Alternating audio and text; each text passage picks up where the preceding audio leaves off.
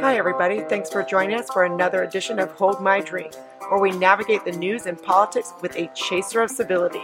I'm your host Jen, inviting you to grab your favorite beverage, sit back, and imagine with us how to create a new American identity together. Welcome to this week's Hold My Drink and Counterweight podcast. I have got with me my co-hosts, W F. Twyman Junior, who goes by Wink, David Bernstein, and today we have our guest, Wilfred Reilly. He is a political science professor at Kentucky State University. He's the author of the latest book called Taboo. And we're so excited. I'm so excited to be in this room of great thinkers. Uh, but, you know, thinking while we're drinking, what is everyone bringing to the table today? Wilfred, did you bring anything? Well, right now I'm just drinking a Diet Coke, but I'm also going to drink our Kentucky Bourbon Barrel Ale as um, the show goes on. So shout out to our Kentucky Bourbon Barrel Ale. My buddy's bringing a six pack of them over to my house. So I don't. Right now I just have a pop. Okay, all right. Well, we'll be we'll we'll be looking for that ale. Wink, do you have anything? Oh, I do. I'm I'm going uh, bland today. I'm having water, which is good for you. Water in my Yale cup, as you recall. Yes. So, yes. Yep. And mm. David, I know you're heading out. Anything for you? No, actually, in honor of our very special guest, I brought Kentucky bourbon, oh. uh, Woodford oh. Reserve Kentucky bourbon. So, cheers. Cool. Fine choice. Well, I, I I'm kind of embarrassed about my choice. Um, I brought one, not one, but two watermelon White Claws. Oh. But I, my friends who have more discerning tastes um, look down their nose at my choice of malt beverage. And I know it's, uh, anyways, there we have it. That I got two That's of them. Good. So, you know, because I'm excited uh-huh. about this conversation. So with that said, um, we've got a lot of things to discuss with you, Wilfred. David, yeah. take it away. Okay. So we are in a very precarious ideological moment. And I'm wondering if, if you would describe how you would portray that ideological moment. What is the ideological climate? Maybe you could also talk about it on both the left and the right and how you think the two are similar or, or dissimilar. All right. I feel like we're in a time of attempted cultural revolution, and that's producing a pretty significant backlash. I think that'd be a fair way to sum up both sides of it. So, I mean, obviously, one of the greatest moments in U S history, and I don't think that's extensively disputed on the left, or at least the mainstream right, was the Civil Rights Movement in the nineteen sixties. And, of course, before that, anti-lynching legislation and so on.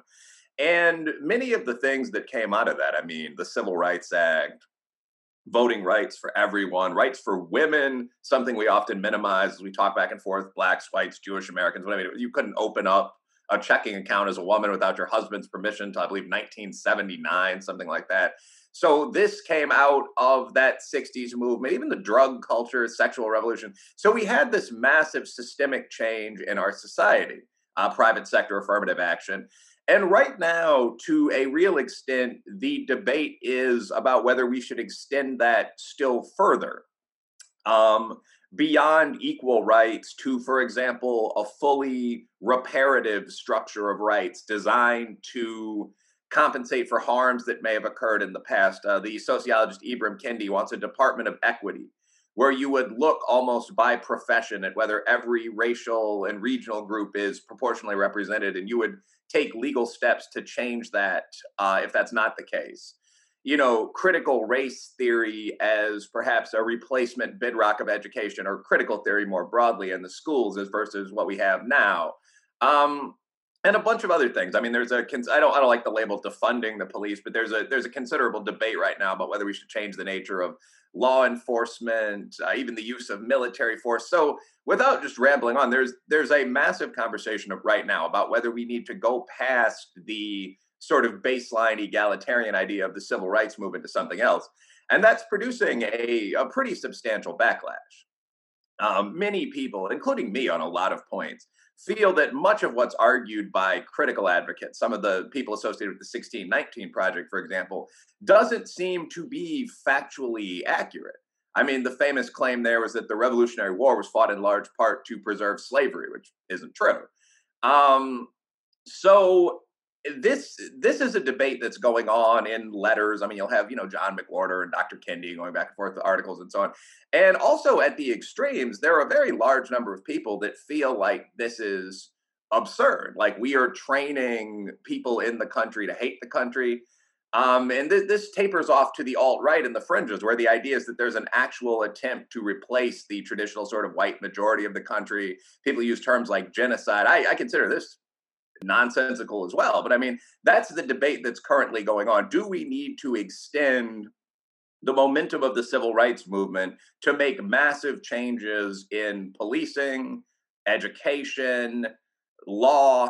And there, there's a considerable amount of resistance to this. To me, I think that the, in one sentence, the difference between the moment today and the civil rights era is that civil rights exist.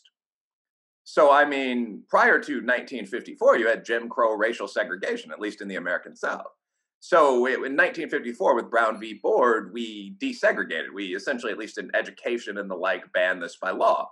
And in nineteen sixty-four, the Civil Rights Act made virtually all open racial discrimination civilly, sometimes criminally illegal. Since nineteen sixty-seven, we've had pro-minority affirmative action throughout much of the business world, academia as well. So the question is now, do we need to do something else? Do we need to assume that every disparity is the result of discrimination and change society? And I would personally say no. There are obvious reasons for things like the police engaging more with young men, however un-P C that might be to say.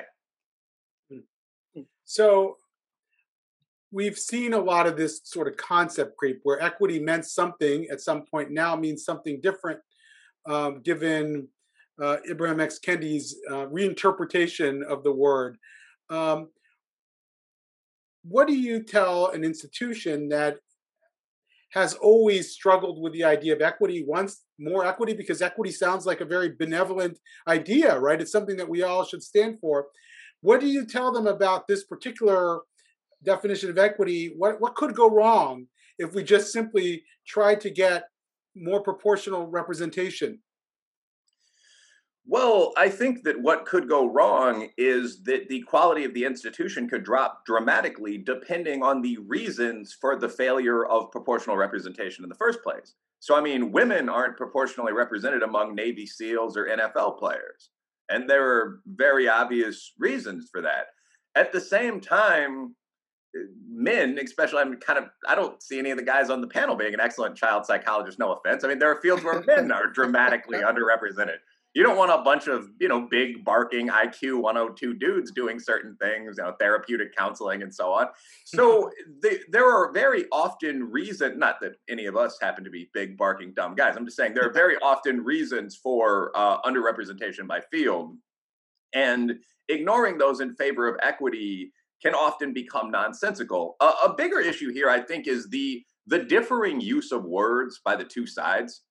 So racism to me, and I think to most people, would mean disliking most or all members of a particular race. Um, that's a very simplistic but pretty accurate way to put it, disliking people because of the race they are. Um, I, I don't think I'd have a bigot in my home for something like a dinner party. If someone said, I don't like blacks or whites, uh, this, we need to stop this Hispanic immigration. That, that's racism to most people.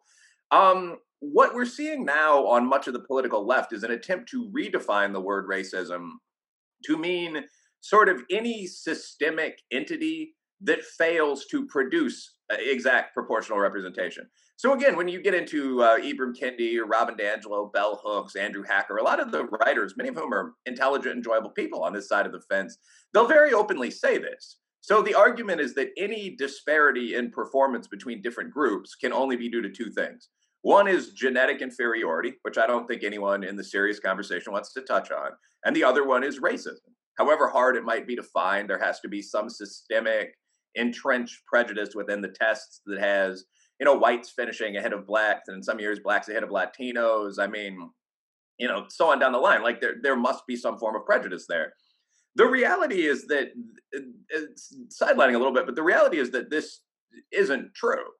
Um, people like Thomas Sowell uh, have pointed out for decades that there are important non-raced variables that also vary between people of different races. So, I mean, the one that I always use to open speeches is that the most common age for a black man is twenty-seven. And the most common age for a white man is fifty-eight. Um, you can find that just by Googling modal average age for groups. So obviously, and the median's smaller than that, but it's still more than ten years. So obviously, if person A is, say, fifteen years older than person B, he'll have had a considerable amount more time to work and to accumulate resources and to build a family and so on down the line. So when you look at anything from crime rates to who, who performs most often as professional athletes to wealth held by families, this doesn't explain all of it, but you first have to note that these people are decades apart. And you move on from there to where people live, for example. Uh, Asians perform very well in this country, but Asian incomes are boosted by the fact that people of East Asian descent are concentrated in some of the coastal cities where you often find tech work, where you often find elite colleges. Um, the reverse is true for African Americans. We're more likely to live in the South, the traditional Black Belt.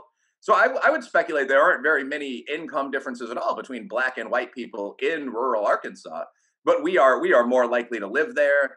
You have to look at test scores, obviously, if we're being blunt.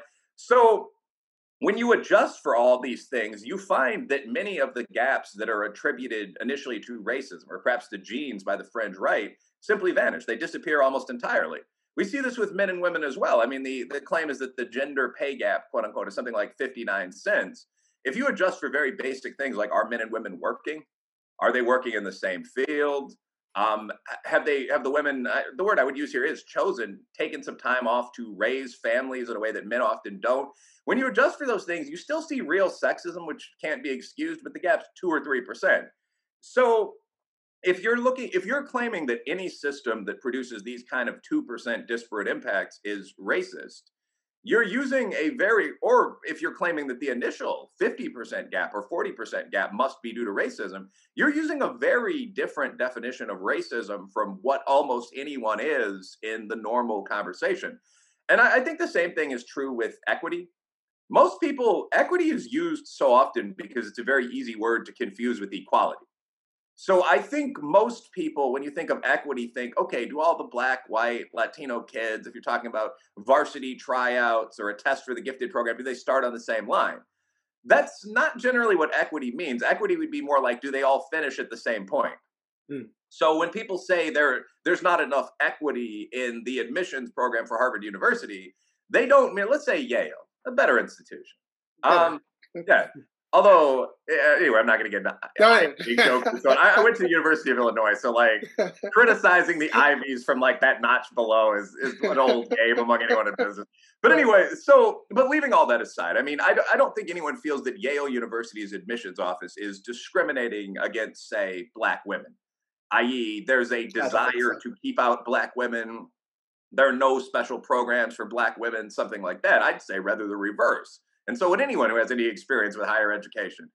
Um, what, what's meant by a lack of equity is that there aren't as many Black women proportionally as there are Asian men.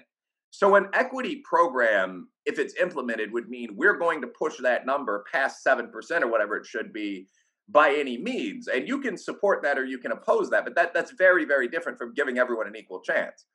And th- this actually sums up... Um, in better, shorter form, what I said earlier, we've been giving everyone, once you adjust for social class, a roughly equal chance since maybe the nineteen seventies. That's not what's being asked now. What's being asked for now is enough of a boost to each underrepresented group to make everything equal in terms of results. There are some ethical arguments for this if you read Randall Robinson and so on, but I, I oppose it. I think that there would be very practical negative effects. Wilfred, um, you've done a wonderful job of capturing the nuance and complexity of the different factors at work. The, you know, singing to the choir here. Uh, my question is, why is there resistance to that plain nuance and complexity that you've so eloquently uh, pointed out to us? Why is there resistance to that? That's a good question. I mean, the short, glib answer is priests don't like it if you say God's not real.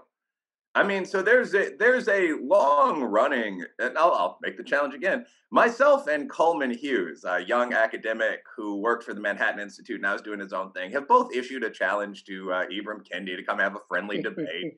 We're both Black men. This would be one of the historically Black colleges. So I'll issue the challenge again. I believe it was Bob Woodson that put up ten thousand dollars for the winner's charity. So if Doctor Kendi would like to come meet and have this conversation, have this debate, we're both very willing. Um, I, I can't promise a specified amount of money on the table by this point, but I'm doing okay. Right. Um, but every time I've I've issued this challenge, or someone like Coleman has, or Glenn Lowry has, I mean, very serious people. And Glenn Lowry teaches in an Ivy, well-known academic. Right, right. Um, the there's been an immediate rejection. It's been, Doctor Kendi didn't say this, but it's been accompanied by statements like "debate is the white man's tool," this sort of nonsense. And I think that the basic question of whether, for example, disparities are always due to discrimination has been answered. No, they're not. Um, A D O S black folks can make a specific claim against this country on some grounds, but there are massive gaps between groups of every kind. I mean, if you look at yeah. U S incomes, uh, demographic incomes, this is on Wikipedia, it's on Britannica, the gap between the lowest and highest performing white group is around five hundred percent. I believe the top white group is Ashkenazi Jews or Australian immigrants, and the bottom groups would be, without many mockery, but Appalachians, Cajuns, that kind of thing. So you're talking about the difference between maybe a twenty-nine thousand dollar income and one hundred fifty thousand dollars.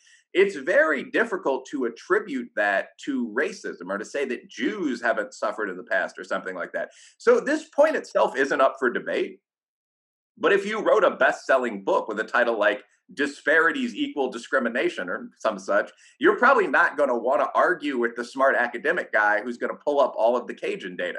So in general, uh, crits very often don't debate. When they do, it's sort of broad stuff. America has evil in its past that no sure, one disagrees right. with. But yeah, I think the short answer is if you have a core set of ideas, you really love them, you don't necessarily want to argue about them and have them proven wrong. I just asked one one more question about this, and I'll let turn it over to Wink.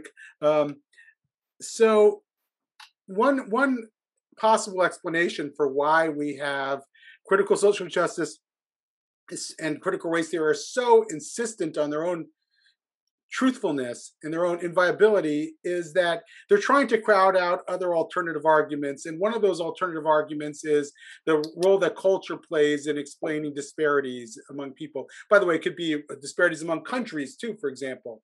Um, and um, and it's it, and you know, and I'm you know, I I think that culture is extremely important in explaining why different groups of people behave behave differently. I mean, by definition, it explains why who we are and why we behave differently. But I also understand the reluctance to give it too much a voice because, in the wrong hands, it's an it's an argument that can easily be turned into sort of a racist endeavor. You know, your your culture is inferior to my culture. And, and so I understand why we're protective of it, but at the same time, I know it speaks the truth. How do you think of that? How do you balance out those, those if you have them, dueling sensibilities as I do? Well, I mean, I think as you know, an adult gentleman, you know, said in a somewhat mocking tone, but did seriously, you do have to be polite. Um, there are things that people are discreet about in public forums, but still the truth is the truth. You know, the old line is the truth will out. You can't not say things that are true because what you do is wind up with an underground samizdat conversation where everyone secretly says the things that they know to be true. I mean, this is true over the years. I mean, it used to, without getting into a whole sideline here, I mean, it used to be considered kind of perverse and neurotic to say that women had orgasms. And there was all sort of response to this. I mean, from perfectly normal women being institutionalized to this underground of dirty French romance novels that went on for one hundred years. Because the reality just was what it was. I mean, people could say whatever they wanted to in public, but people enjoy sexuality and so on down the line. And that never really changed. The percentage of people that were unfaithful in marriages was probably higher then than it was now. So it's the same thing with this. I mean, we can pretend that every gap between groups is due to some kind of weird form of racism. But, and again, there are specific groups, not all of whom, if you look at Appalachia, are minorities that have been obviously disadvantaged by the conflicts of the past in this country. I mean, if you've ever gone to an Indian reservation, that's a, tends on average to be a fairly depressing place. You know, great people and the powwows and big events are fun, but day-to-day life on like the Crow Reservation in Montana is not exciting.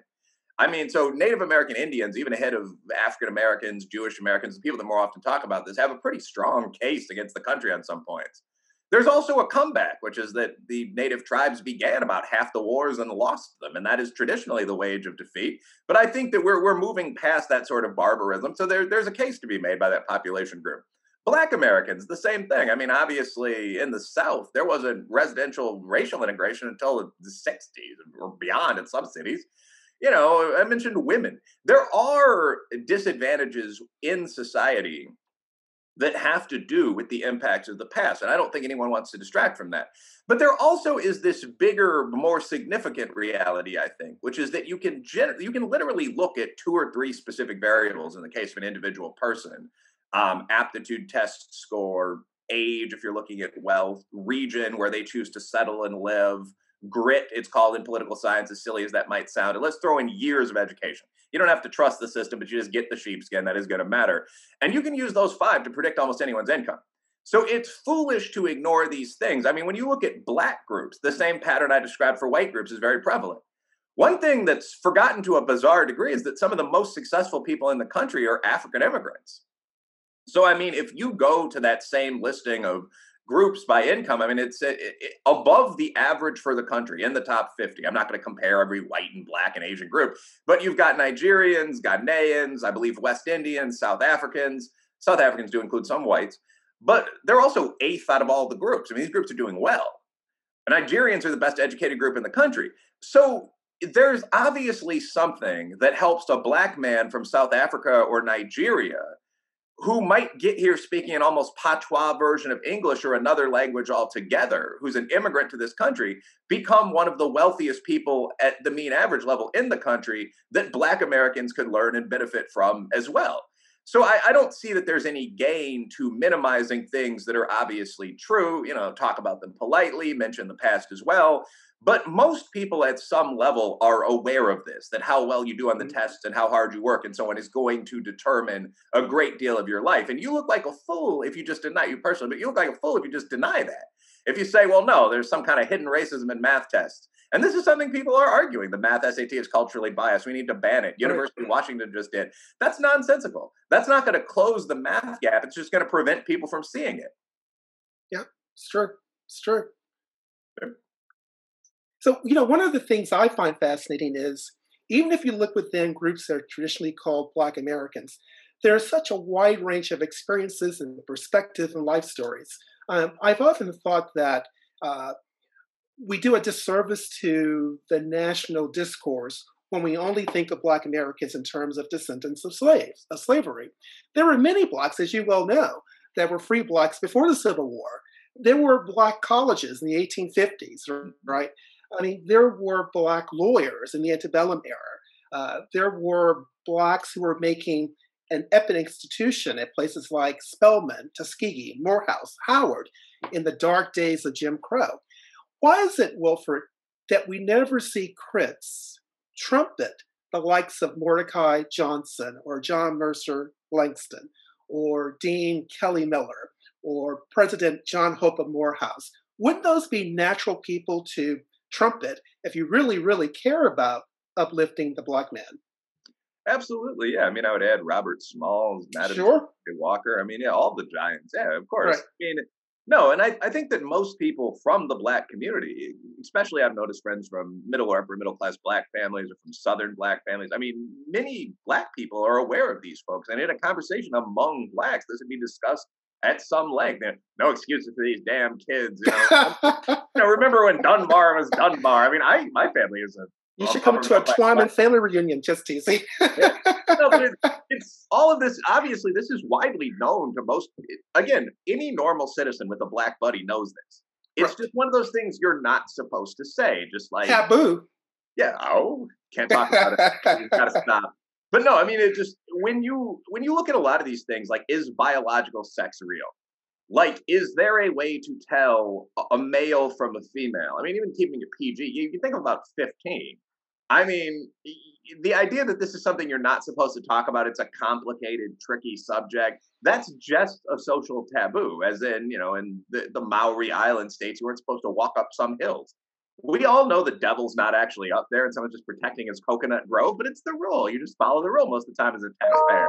You know, so the same thing with does I Q exist? The same thing with was there great Black history? There, there's also very troubling Black history, of course. I mean, mm-hmm. yes. You know, there some people. Tom Sowell talks about this in Black Rednecks and White Liberals, for example. But I mean, there were, I believe, six, seven thousand Black slave owners. This obviously doesn't implicate the majority of Blacks anymore. That does the majority of whites. But right. Yeah. Good but point. Native Native American Indians were legendary slaveholders. I mean, the Cherokee uh, per capita, I believe, had more slaves than whites did. Uh, Jewish Americans are certainly implicated in the slave trade. And again, no, no anti-Semitism there. Blacks and natives had more slaves.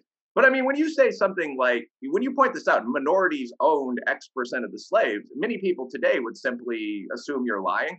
It doesn't fit the narrative. It's not part of the story. Again, when you move past taboo and look empirically, there's not much debate about any of this. But why don't people talk about this sort of stuff, especially the good, especially the successes in our past? Right. I think the answer is because it doesn't fit the narrative. That's a cliche, but there's nothing a revolutionary hates more than a competent leader that wants to make moral changes to the system. That is this so insightful. That is so insightful. But that, that's why communists hated Roosevelt. We often think of him as a bit of a socialist leader, but the, the Russians weren't any big fans of F D R or J F K, mm-hmm. as I recall, recall my library, because the idea was that they were going to reform capitalism. The reality wasn't supposed to be, say, Kennedy letting Asians and blacks and Jews be capitalists too. It was supposed to be capitalism collapsing and becoming communism. That was the goal. So it's kind of the same thing with this. I mean, if, if black leaders were to point out, look, right now we're whatever it is, twelve percent behind in terms of average income. And there's certainly some white racism, but we could close that gap by probably eighty percent, probably two decades, if we focused on boosting the test scores, fatherhood initiatives, that kind of thing. That wouldn't benefit someone whose actual goal is to replace much of the U S system with something very different. That wouldn't necessitate a Department of Equity. So I, I don't think revolutionaries are in the business of suggesting quick fixes to the system. Mm-hmm, mm-hmm. It's so fascinating to me. I grew up in uh, Richmond, Virginia, well, outside Richmond, and I can remember as a child going to my grandmother's house, and she would always make sure to have copies of Black Enterprise magazine, Ebony magazine. And, and, and I can't imagine in today's world Crips making sure their kids have copies of Black Enterprise magazine around the, uh, the coffee table. So it's just a different, there's such a, a difference, I think, Wilfred, in generational divides within Black America. We tend to think of Black Americans in one as one collective, but it's so false. Even in my own family, I have a father who was born in the nineteen thirties, who never knew a white as a classmate in Virginia. I am of the age of the nineteen seventies, the New South, desegregation in public schools. My daughter has never known a public school, only private schools, at best maybe two or three percent Black, now at Yale. And can you imagine the gap between the grandfather's experiences and the granddaughter? And I think we're not alone. I think that's true in many Black families, I think. And we don't talk about that because, as you say, it doesn't further the revolutionary imperative. Yeah, I think, and I, I will note, I haven't done the full post-institutional review board version of this. This has been through classes and that kind of thing. But I've actually had a pretty good number of people take the, the scale of privilege that was designed by, I believe, some kind of Ivy grad students, and that led the BuzzFeed website for yeah. weeks. You can find it just by Googling check your privilege. Something like a half million people have taken it. I've had people take that, and I've actually been interested enough to look at what predicts the results. that is, what are the things that are more likely to make you, quote unquote, privileged? And what I find is that with everything else adjusted for, again, just as with women, there is that two or three percent effective raise. But there are a whole bunch of things that contribute to your privilege far more on average, and t- assuming privilege is a serious concept. Right, um, right. But number one is just social class. So if the difference between a Black guy and a white guy, with everything else set at the median, is, I believe it was forty-six versus forty-nine, the difference between a rich guy and a poor guy is about eighty to twelve. I mean, the majority of privilege is just objectively social class. Mm-hmm. When you ask questions like, have you ever lost a fight to more than two people? that is, have you been jumped? Have you ever gone to bid hungry? I have, actually. Have you ever gone to bid hungry? Have you ever had an internship? It's one of those odd little tests of whether you're in the upper middle class. Yeah. Like, you can't, in a regular working family, you can't just take a job for no money and work it for six months. So, I mean, if you ask those questions, again, the, the impact of class is more than ten times, let's say, the impact of race. Mm. And then again, there's there's the impact of gender. You know, when you ask questions, have you been the victim of domestic violence, that kind of thing. Uh, although guys are guys are coming up on that one. They're, the gap is closing. But I mean, it, it just so on down the line, religion plays a role. Atheists take a fair amount of abuse, in particular in high school and early in college. I was surprised to see that. Region, urban, rural. Being from a small rural town is a big disadvantage no one ever talks about. When we talk about food deserts, I mean, when I go hunting or fishing in Kentucky, you'll go through cities that are pleasant looking little places, but have two businesses in the whole city and the next actual grocery store, not the ever-present Dollar General is two towns away. I mean, so that that is a source of disadvantage. Anyway, the point of all this is, yeah, there are a lot of things beyond race that affect how you're going to perceive life or how you're going to deal with others during life. Someone can say that, you know, my focus is race, my focus is uplifting black people. There's nothing wrong with that. But even for that person, you have to realize that it would be just nonsensical to say that you or I, for example, but Barack Obama, a whole bunch of black people are more disadvantaged than a four ten Appalachian grandmother in the Ozarks. That doesn't make any sense. And a lot of people often slide over to that, into it or very close to it. I believe The Onion recently ran a joking article headline, LeBron James pulls over to lecture white bum about privilege. But that's because that sort of thing happens so on so often. And for example, you know, top fifty college classes, the professor who has a tenured chair, makes two hundred thousand dollars a year, is talking to some kid whose dad was a coal miner about the benefits of being white. Um, the short the short form is, yes, many things affect who you are and how you'll be seen and how much you'll enjoy life. Is there a disconnect increasingly between the reality of the critical uh, movement and the reality lived on the ground for most Americans? And if there is a disconnect, does that foretell the uh, fall, the rise and fall of critical race theory? Well, I think there, there actually is a very interesting question here. I feel that critical race theory is confined to one very specific sector of society, at least in terms of where it's taken seriously. And that sector tends to be the very urban, kind of upper middle to upper class, college educated, mostly coastal, even in Chicago where people are a little hesitant about this sort of thing in the prep schools and so on. It's this one very small group of people. And I mean, when people talk about sort of the existence of a national elite, I mean, that that's a thing that obviously is real. I mean, when I, and I joke about being at the lower end of the elite because I, you know, I'm from Chicago and Louisville, not you know, New York and Boston. But th that that joke implies its existence. I mean, there's a single group of people from perhaps two hundred universities, some of which, which actually include some of the historically black colleges. We're talking about Howard and Morehouse. But right. I mean, there's a group of people from less than three hundred schools, maybe twenty cities, fairly common set of center-left to center-right policy perspectives that actually run the country.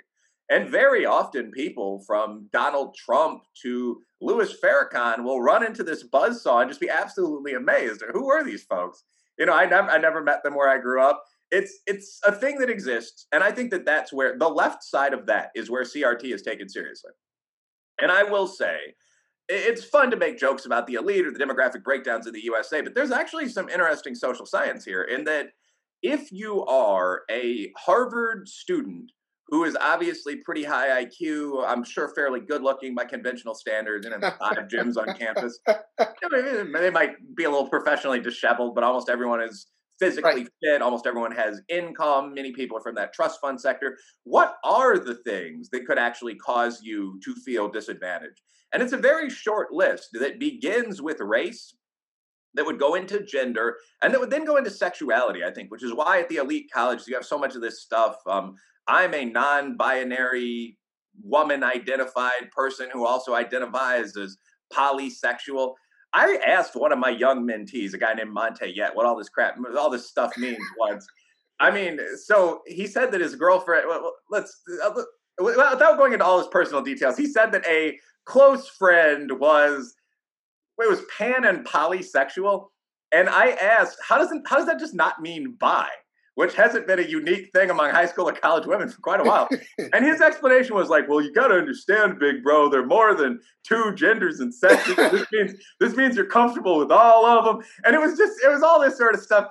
And I think that where you're identifying as, you know, a pan polysexual, happily promiscuous, et cetera, like you're probably facing very few other struggles. Mm. Mm, I mean, good point. Good point. Yeah, so at any good rate, point. that's that's where C R T has a big impact. When you start getting out into people of different social classes, or people that have come here from, say, Israel or South Africa and actually experienced real racial and class social group conflict, this sort of thing, I, I think people take it much less seriously. Mm. What's that? Jen, jump in. I, don't oh, want to I was just, I was just thinking though. I'm, I'm thinking about you, Wink, because you know, obviously, you and I know each other quite well. Um, we get along very well, as it's evident. We're working on a book together, Wilfred. Um, but you know, we you said something about generations, and I think that we see, and I think you've also seen.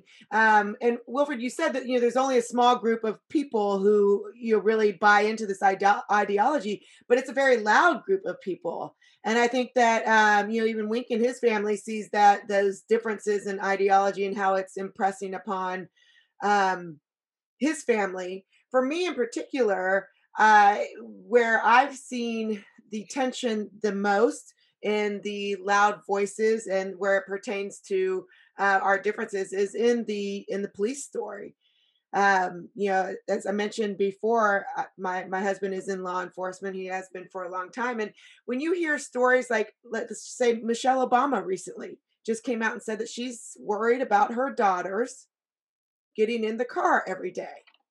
Um, I mean, I, I, I don't even know what to say to something like that. You know, I mean, First of all, first of all, let's just talk about how the fact that you've got Secret Service for the rest of your life. But you know, that aside, you you that's that's that, that kind of stuff is shocking to me. I mean, uh, you know, another story just out today, the Pennsylvania governor was talking about how um, you know, everyone should be afraid of the police, and so you have this narrative that, uh, and you've written in your book very extensively.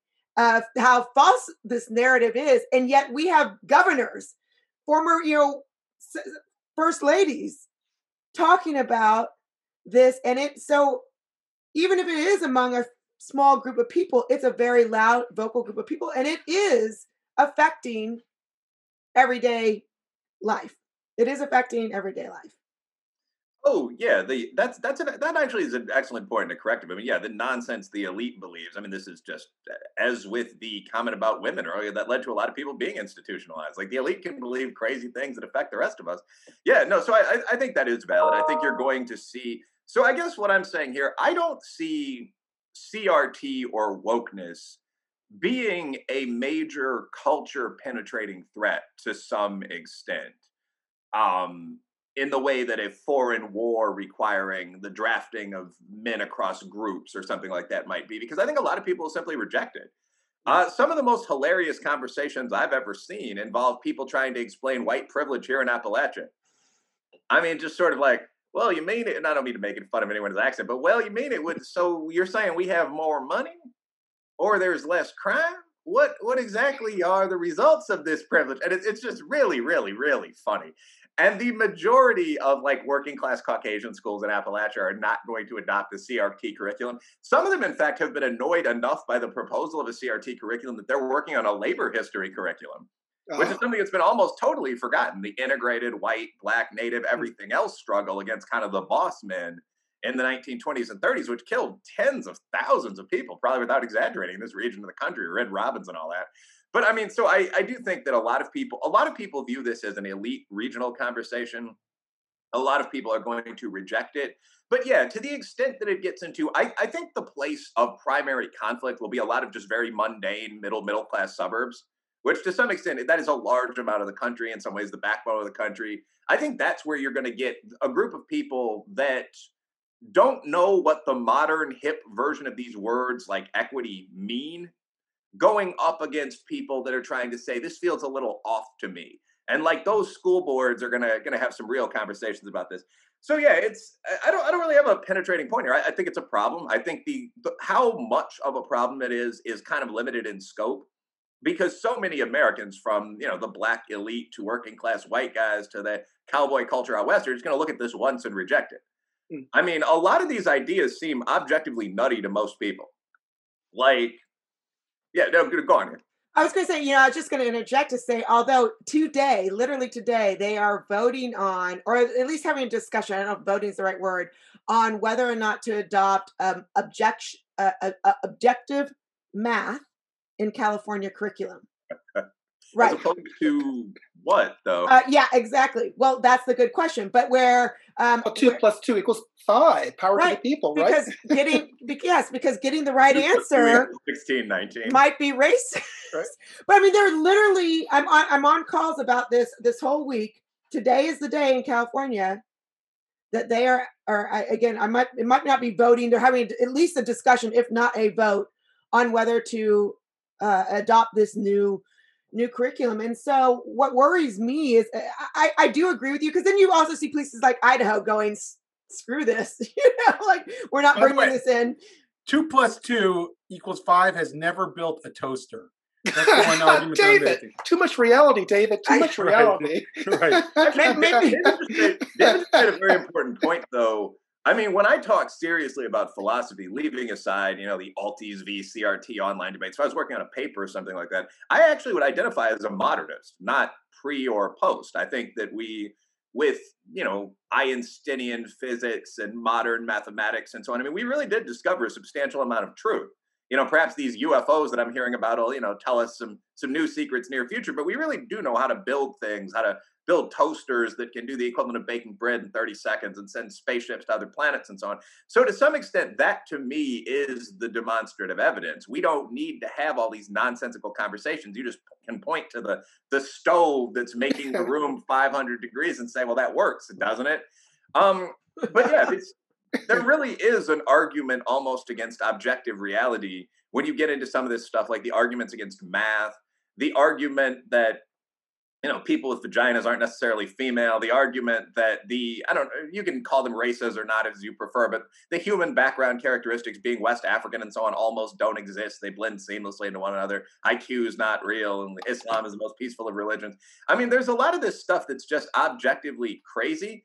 The real question is whether people will be cowed enough by it or unaware enough of what it is to allow the objective nonsense to prevail. And I guess actually I have a positive attitude here. I don't think so in the majority of states.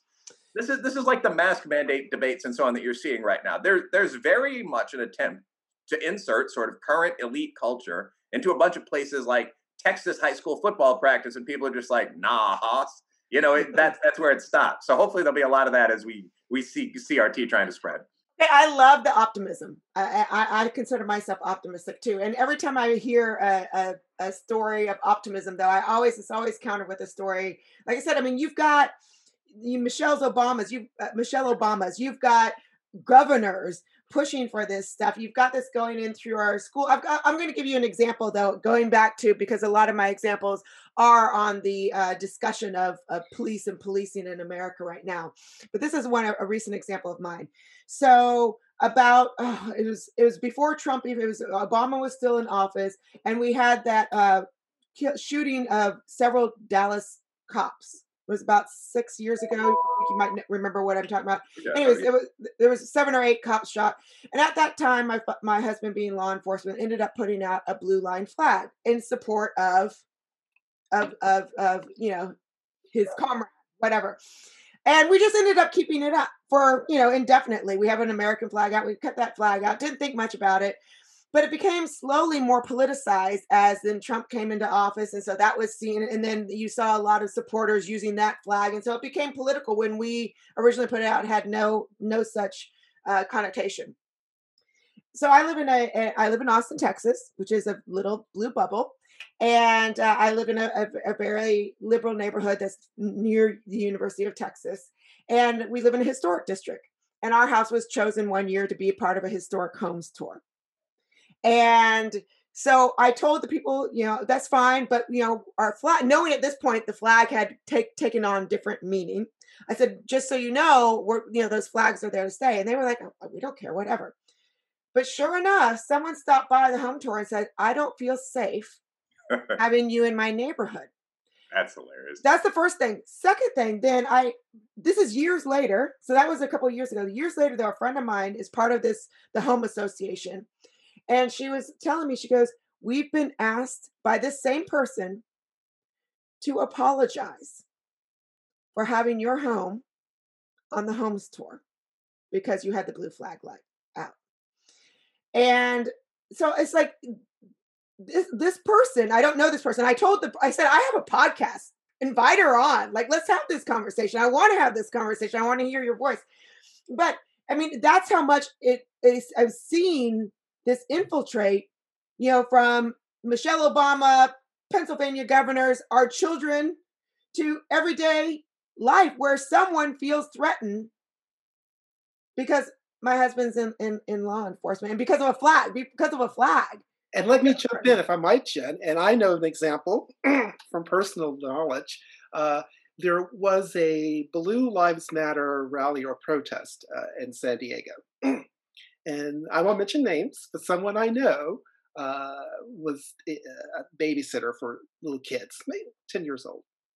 And when they drove past the rally, uh, she said to the little kids, um, you know, those are white supremacists. And one of the parents, you know, correct, tried to correct her and say, you know, you can't engage in stereotypes. You can't caricature people, right? We don't know about individuals in that protest. And that led to a quite disharmonious evening in that household and ruptured feelings for a few days. So I just want to chime in with Jen's observation is that there are these differences of opinion. And how do people who are anti-dogmatic live in households and families where other members may be very dogmatic? It's an interesting question. It is an interesting question. And yeah, I mean, so to clarify, to the extent that this kind of nonsense is out in public, is launching conversations, is causing fights in the burbs and so on, it is an unnecessary negative. Um, I think that What, one of my suggestions in terms of how to resolve conflict at this level is almost always just to present the truth. And I think this is a good example of a situation where this can be done. And I think that's why at the local level, people like James Lindsay or Catherine Borschenko are, are going to have pretty good success at blocking these district-wide C R T initiatives. One of the things that I find is that in a weird contrast to the nineteen eighties perception of kind of fake news or bad science, leftists in America right now seem to believe a lot more nonsense than people on the right or on the center do. And it's measurable.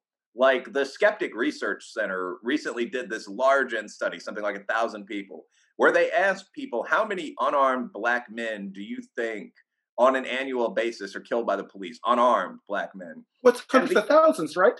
It was, yeah, like, like, the average. So among people that identified as very liberal, just to say just regular leftists, the thirty-five percent of them thought the number was about one thousand. Um, another fifteen percent thought it was about ten thousand. And then seven percent thought it was more than that. I didn't break down the averages myself, but it would have had to be like four or five thousand brothers that they think are killed right in a typical year. And if you go over to regular liberals, just mainstream Americans, the people that are complaining about Blue Lives Matter flags, um, it was twenty-six percent of them thought it was about one thousand. And then six percent thought it was ten thousand and six percent thought it was more than that. So, and th this goes on into a lot of things. I mean, like Bill Maher had a great routine about this, where he talked to his mostly liberal audience about COVID. And he said, well, I mean, statistically, about half of you think that if you get COVID, you have a fifty percent chance of going to the hospital, if not dying. um, in reality, your chance is like one percent. Like COVID's a serious disease, but the death rate for COVID is well under one percent. The hospitalization rate is like twice that. So I think that very often when you're talking to these people that are panicked, that have actually been watching just wall-to-wall M S N B C and C N N and listening to N P R and going to these neighbors meetings where you talk about how either the white supremacists or the urban riots can strike anywhere. Right. I mean, it's it's useful just to point out what the actual numbers are and say, you know, nah, bro, that that's not true. That's not a thing that's going to happen. Um, but yes, to the extent that ordinary communities have to deal with this, it is problematic. Well, I mean, I think one of the answers, I, I, I you know, Wink and I would probably just love to like have a, like a keep your book around with us and be like, here's some numbers. Like, read this. here's a here's a number for you, Jen and Wilfred. I was curious uh, on my walk this morning. I usually walk before our podcast, and I thought to myself, there are over forty million Black Americans. Well, that means there are over forty million different life stories, experiences, and perspectives. Um, and so I thought to myself, how long does it really take to understand someone? their story. Let's say an hour. If I don't if I spend an hour with Wilfred, as I am doing today, I kind of get a good sense of what Wilfred's all about. So if you multiply an hour times over forty million Black Americans, how long would it take a researcher to really understand the Black American experience, which is comprised of over forty million Black people? You would spend over ten years of study before you were able to spend an hour with each individual Black American. So that's why I think we are so vulnerable to caricatures and stereotypes. The human mind isn't capable of doing that kind of nuance and complexity. We might even have computer programs that can do that. So we latch upon, as you mentioned, slogans, things that are easy to get a handle on and to, and to, to interpret. And it makes our life easier. But the problem is, the easier the slogan goes down, the further distance you are from the aggregate reality of over forty million Black Americans. And so that's why I think it's always important uh, to, if you can, never engage in slogans. Ask a person to use another word. Don't use privilege. What are you actually talking about? Never be an avatar for caricatures or stereotypes yourself in your personal life. And never choose the mask of a caricature for private gain and profit. I think if you can do those three things, you're closer towards living an authentic life. And as James Lindsay has told us, authenticity is like kryptonite to woke theory. What are your thoughts on that? Yeah, I, I mean, there, there are definitely some excellent lines and ideas in there. Never be an avatar or caricature of yourself um, is right. an excellent. Uh, that's a, that actually is an excellent philosophy of life, I think, for most people. Um, yeah, I, I think a lot of this, a lot of this would apply not just to wokeness, but to fanatical ideas uh, overall. Mm. that is, when you respond, don't respond by saying, I view you as an enemy, you know, I hate everything that you're saying, logical or not. Ask them to define and clarify what it is that they're actually talking about. Right. Um, and I mean, definitely, I don't know if I'm the guy I'd always pick, but there are a huge number of elite social scientists and so on, thinkers, philosophers that you can cite as you do this. From John McWhorter over to mm-hmm. Tom Sowell, over to right. people that actually research, you know, the biological differences between, say, men and women. Like, there's a great deal of reality there. So if someone says, I think all whites have privilege, ask them, as you said, what privilege means. Do you mean that they have more money? Mm-hmm. Do you mean that they experience less crime or violence, or that they have right. a lower rate of suicide, or that they use drugs less often? I think, and it's not a race, but I think whites are ahead of blacks in three of those five. You know, so it's it's just sort of, what do you mean? Well, I mean that they can feel, no, but what, what does that mean? And th this is a good way to unpack. I actually once got a priest to start screaming profanities at me by just asking him questions like, what is sin? You know, all, the, all this other stuff. What are you talking about? You know, well, there's certain things like abortion that are just bad. I don't even disagree with you, but isn't the greatest sin pride? Why don't we ban that? And at the end, it was just like, get out of here. I don't have time to argue with a secular lawyer. Our soul's the same. But I mean, it's much the same thing with the, with the right. woke stuff. What are you talking about? I think numbers play a big role there. And a lot of this is just, instead of, you know, getting on your knees and giving the pledge or whatever, just sort of each time you hear this stuff, unpacking it logically. I know I'm being a little repetitious here, but like the Michelle Obama thing, as I understand, if you are a direct intimate of the president, like you're the first lady or the first daughter, you get Secret Service protection for most of your life. Yeah. So if someone said that, you would just ask, well, wouldn't the two assassins in the next car be able to get out and stop this local traffic stop? No, obviously that's not their only role, great brave right, officers right. and stuff. But like, don't you think the car full of Secret Service people would be able to prevent the, I don't know, that's Secret Service role at all. But anyway, the, the point is, don't you think that this car full of federal officers could stop a local highway patrolman from giving you a ticket?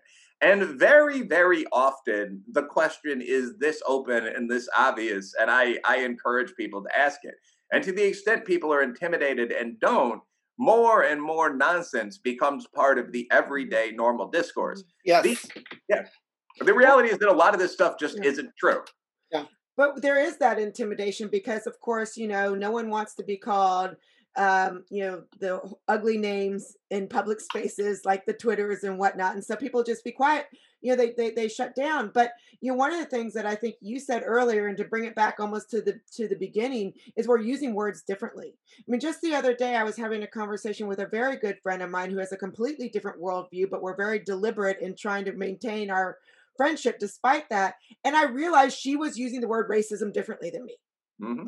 Yeah. And so we were fighting, uh, not really fighting, but, you know, we were, we were disagreeing on something, and it came up later that I was like, oh, well, that's not what I'm like. Were you, I still don't agree with you, but you were using a different word. And that's the same with equ equity and equality that we talked about earlier too. I mean, people are equating those two things, and they're two different things. And so part of it is just we're, we're, we're talking it across each other, not just because we have different ideologies, but because we actually have different language. There are about thirty slogan words out there nowadays, and I always tell Jen, why don't we put those slogan words aside and use the other three hundred thousand words in the English language, right? So, for example, I don't use the word racism or racist because I just think it's imprecise, and it was popularized for political purposes by Leon Trotsky. I prefer to use prejudice because that's what you really mean. That's what I mean. And I think when you do that, you are able to more closely align your conversation with each other. So don't say racist, say prejudiced. Don't say privilege, say um, the, the fruits and the abundance of your hard labor or ambition or whatever. You just but say I, rich. For you most, can say rich. That's true. Privilege.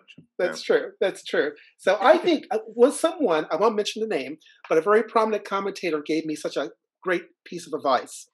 He said that whenever someone um, tries to manipulate language to win an argument or to dominate you in a conversation, simply say, you know, I don't engage bullies. And I have found that that simple advice works wonders. I wrote a, a newspaper article maybe three or four years ago about um, a dispute between me and my lovely daughter, who I love. But we are related to George Washington. And I, to me, that's a great big deal. To my daughter, this was something to almost be ashamed of. And so we had a big fight in our household about whether or not we could put a picture of George Washington on the, on the wall. But in my article, I proudly professed my reverence and appreciation for George Washington uh, to my daughter's consternation. And there were only a few people who were aggressive or hostile, but I told each of them, sorry, I don't engage bullies. And that was it. Click. if, if you keep your mind bully-free, then you let into your mind only those who are receptive to constructive conversation. And that's worked for me. Yeah, no, I, I think that you could almost break this down into kind of a logical or strategic framework when it comes to mm-hmm. talking about this and other issues. I mean, first, if you're in a serious debate-style conversation, ask people to define their terms. Yes. Most people, and that, that used to be something that is associated with, for example, high school debate. It's kind of silly to see people doing that at cocktail parties and so on, but it's an important first step yes. if you feel people might be acting in bad faith or if you're just using different terms. So when I say racist, I do still sometimes say racist, or when I, any prejudice, anything of that kind, I'm not assuming that the person I'm talking to means any system that sometimes produces inequality. So it's very important that if we're going to discuss whether something is racist, we first clarify what's even meant by that. And then second, I guess the next step would be to look and see whether there are facts that back up each position. So first, what are you talking about? Second, do the facts support it? If you're arguing that Appalachian whites are more privileged than Black Americans, what's the average income for Black Americans versus, versus Appalachian whites? It turns out that if you're looking at two-parent families, for example, I think we're twenty thousand dollars in the lead, which would seem a point of pride mm-hmm. for Black people, but it would also seem to be something that indicates we need to help out, you know, that region of the country. We right. all, we all right. share the land together. So that, that's point two. What do the facts say? And I guess point three, I, I agree with you. If someone says, well, you're just saying that because you're a Nazi, I mean, I don't really see much reason to continue the conversation. So yeah, just saying I don't engage with bullies or bigots or whatever term you choose to use, idiots, right. is a pretty good way of of getting out of that situation. On Twitter and similar social media, I just block people unless they're close friends of mine. There you go. Yeah, but if, if anyone comments and says something like, you're just a predatory Uncle Tom from the business world, and let me right, tell right. you why I hate you. It's like, why on earth would I listen to Why You Hate Me? I don't know. You keep Adam and Eve. So I just, I immediately hit the block or the mute button, and that's it. That's the end of the conversation. And it's healthy. It's good for you. Well, I've learned that from you, Wink. It's so funny, Wilfred. We put, you know, Wink and I write together, and, you know, every now and then we we put what we write, you know, out in the public space. And every time we get something negative, I, you know, I furiously text or email Wink, and he's like, He, I, he, he gets almost mad at me. He's like, stop telling me about bullies. So he's yeah, I, I, I don't about, engage bullies. Yeah. You gotta be zen. yeah. I don't engage bullies. I don't engage. oh. We we have to model good citizenship, I think. We have to model good civic discourse. We have to be, not to paraphrase a cliche, but we have to, in a sense, um, live our lives as if Um, uh, we would want others to treat us, uh, we, we treat others as we want others to treat us, and vice versa. We always have to try to take the larger view of things, I think. I think I wrote somewhere that the universal transcends everything, the tribal transcends nothing. And I think there's a lot to be said about that, uh, that too many people fall into the tribal trap of groupthink and herdthink and critical race theory, because it's comforting, right? It takes less mental energy to just go along to get along.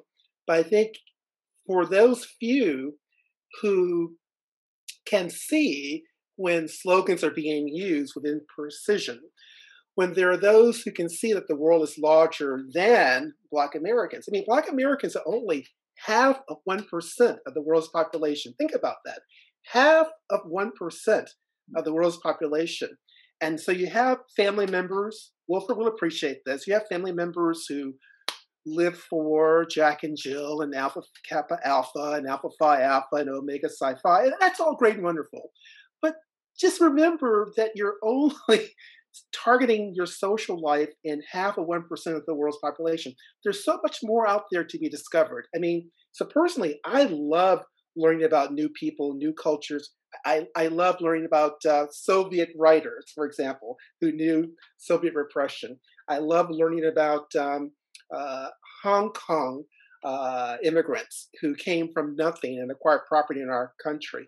I love learning about the Jewish American experience. Uh, that's just the way I am. I think it's a healthier way to be, quite frankly, if you live in a country which is composed of many people. Because if you descend into tribalism, I think the Balkans beckon. That's what I think. Yeah, they're actually just, I guess there is one comment here. Uh, I was recently reading a book called The Washing of the Spears, which is about the war between the British and the Zulus. Mm-hmm. And they were talking about how both sides would just casually commit atrocities because they didn't uh, fully view the other as human. Mm. And the way the back and forth wave of atrocities stopped was that one of the generals, and I I don't mean to be, make some deep point here, but I don't even remember if it was a white or a black man. One of them just said, we need to stop doing this. And they took some prisoners and eventually let them go. And right. that was the response to them the next time. And this is this is something that comes to mind when you think about Israel and Palestine, for example. There's a natural human inclination to pick teams. And this goes well below the level of races and these other great right, groups. Right. I mean, there are many working class neighborhoods, white and black, in Chicago where you'd be beaten half to death if you walked through wearing a green and yellow jersey with the word Packers on it. Right. That humans have that atavistic kind of, and you should be. I'm just kidding. But like humans have that atavistic tribal reaction to a lot of things, and it's very, very natural to us to squad off by race, by country, by state, athletic team, high school, a bunch of other things. And in reality, you can only progress to real knowledge when you get past that sort of defending what your group says, you know, sure, baseball is racist sort of nonsense, to actually looking objectively and logically at whether what people are claiming is true. And what you're going to find if you start doing that is that very often what you've believed, if you come from any real tradition, the black middle class, the Catholic Church, feminism, it's often true. Those aren't just garbage, but it's often false. It's false as often as it is true. And when you see that, when you realize that the total number of unarmed brothers killed in a typical year is ten, not fifteen thousand, you can't refuse that truth because you've been taught it has to be false. You have to accept it as true and adjust. So that is that is kind of the basis of development almost as a person. Wow. Wow. If only more Americans would heed those words. Only more Black Americans would heed those words. All Americans, yeah. Yes, yes. We all could learn a lesson. Um, well, I know that you've got a Kentucky Bourbon Ale with your name on it somewhere there soon. So, uh, Wink, do you have any final questions for Wilfred before he lets oh, him go? Oh, I, I, I don't. I just wanted to say this has been a real pleasure. Uh, I've enjoyed this immensely. It's, it's a real joy to always speak with um, an intellectual who is open-minded and is willing to challenge uh, dogma, willing to uh, unearth and unpackage uh, hoax and taboos. That's great. That's much appreciated. And um, I'm just thrilled we had this chance to uh, to talk and meet with you. All right. Love seeing you guys too. And I'll be in touch to follow cool. up my email with a couple questions and so on. But good. Thanks for having me. Thank you for listening to this episode of Hold My Drink. Like or subscribe to the show and check out the show notes for links to source material and to our website where you can find what each of us is reading every week, different news with different views. If you have a topic that you would like us to explore, drop us a line. And join us next week as we say, Hold My Drink, and the conversation gets real.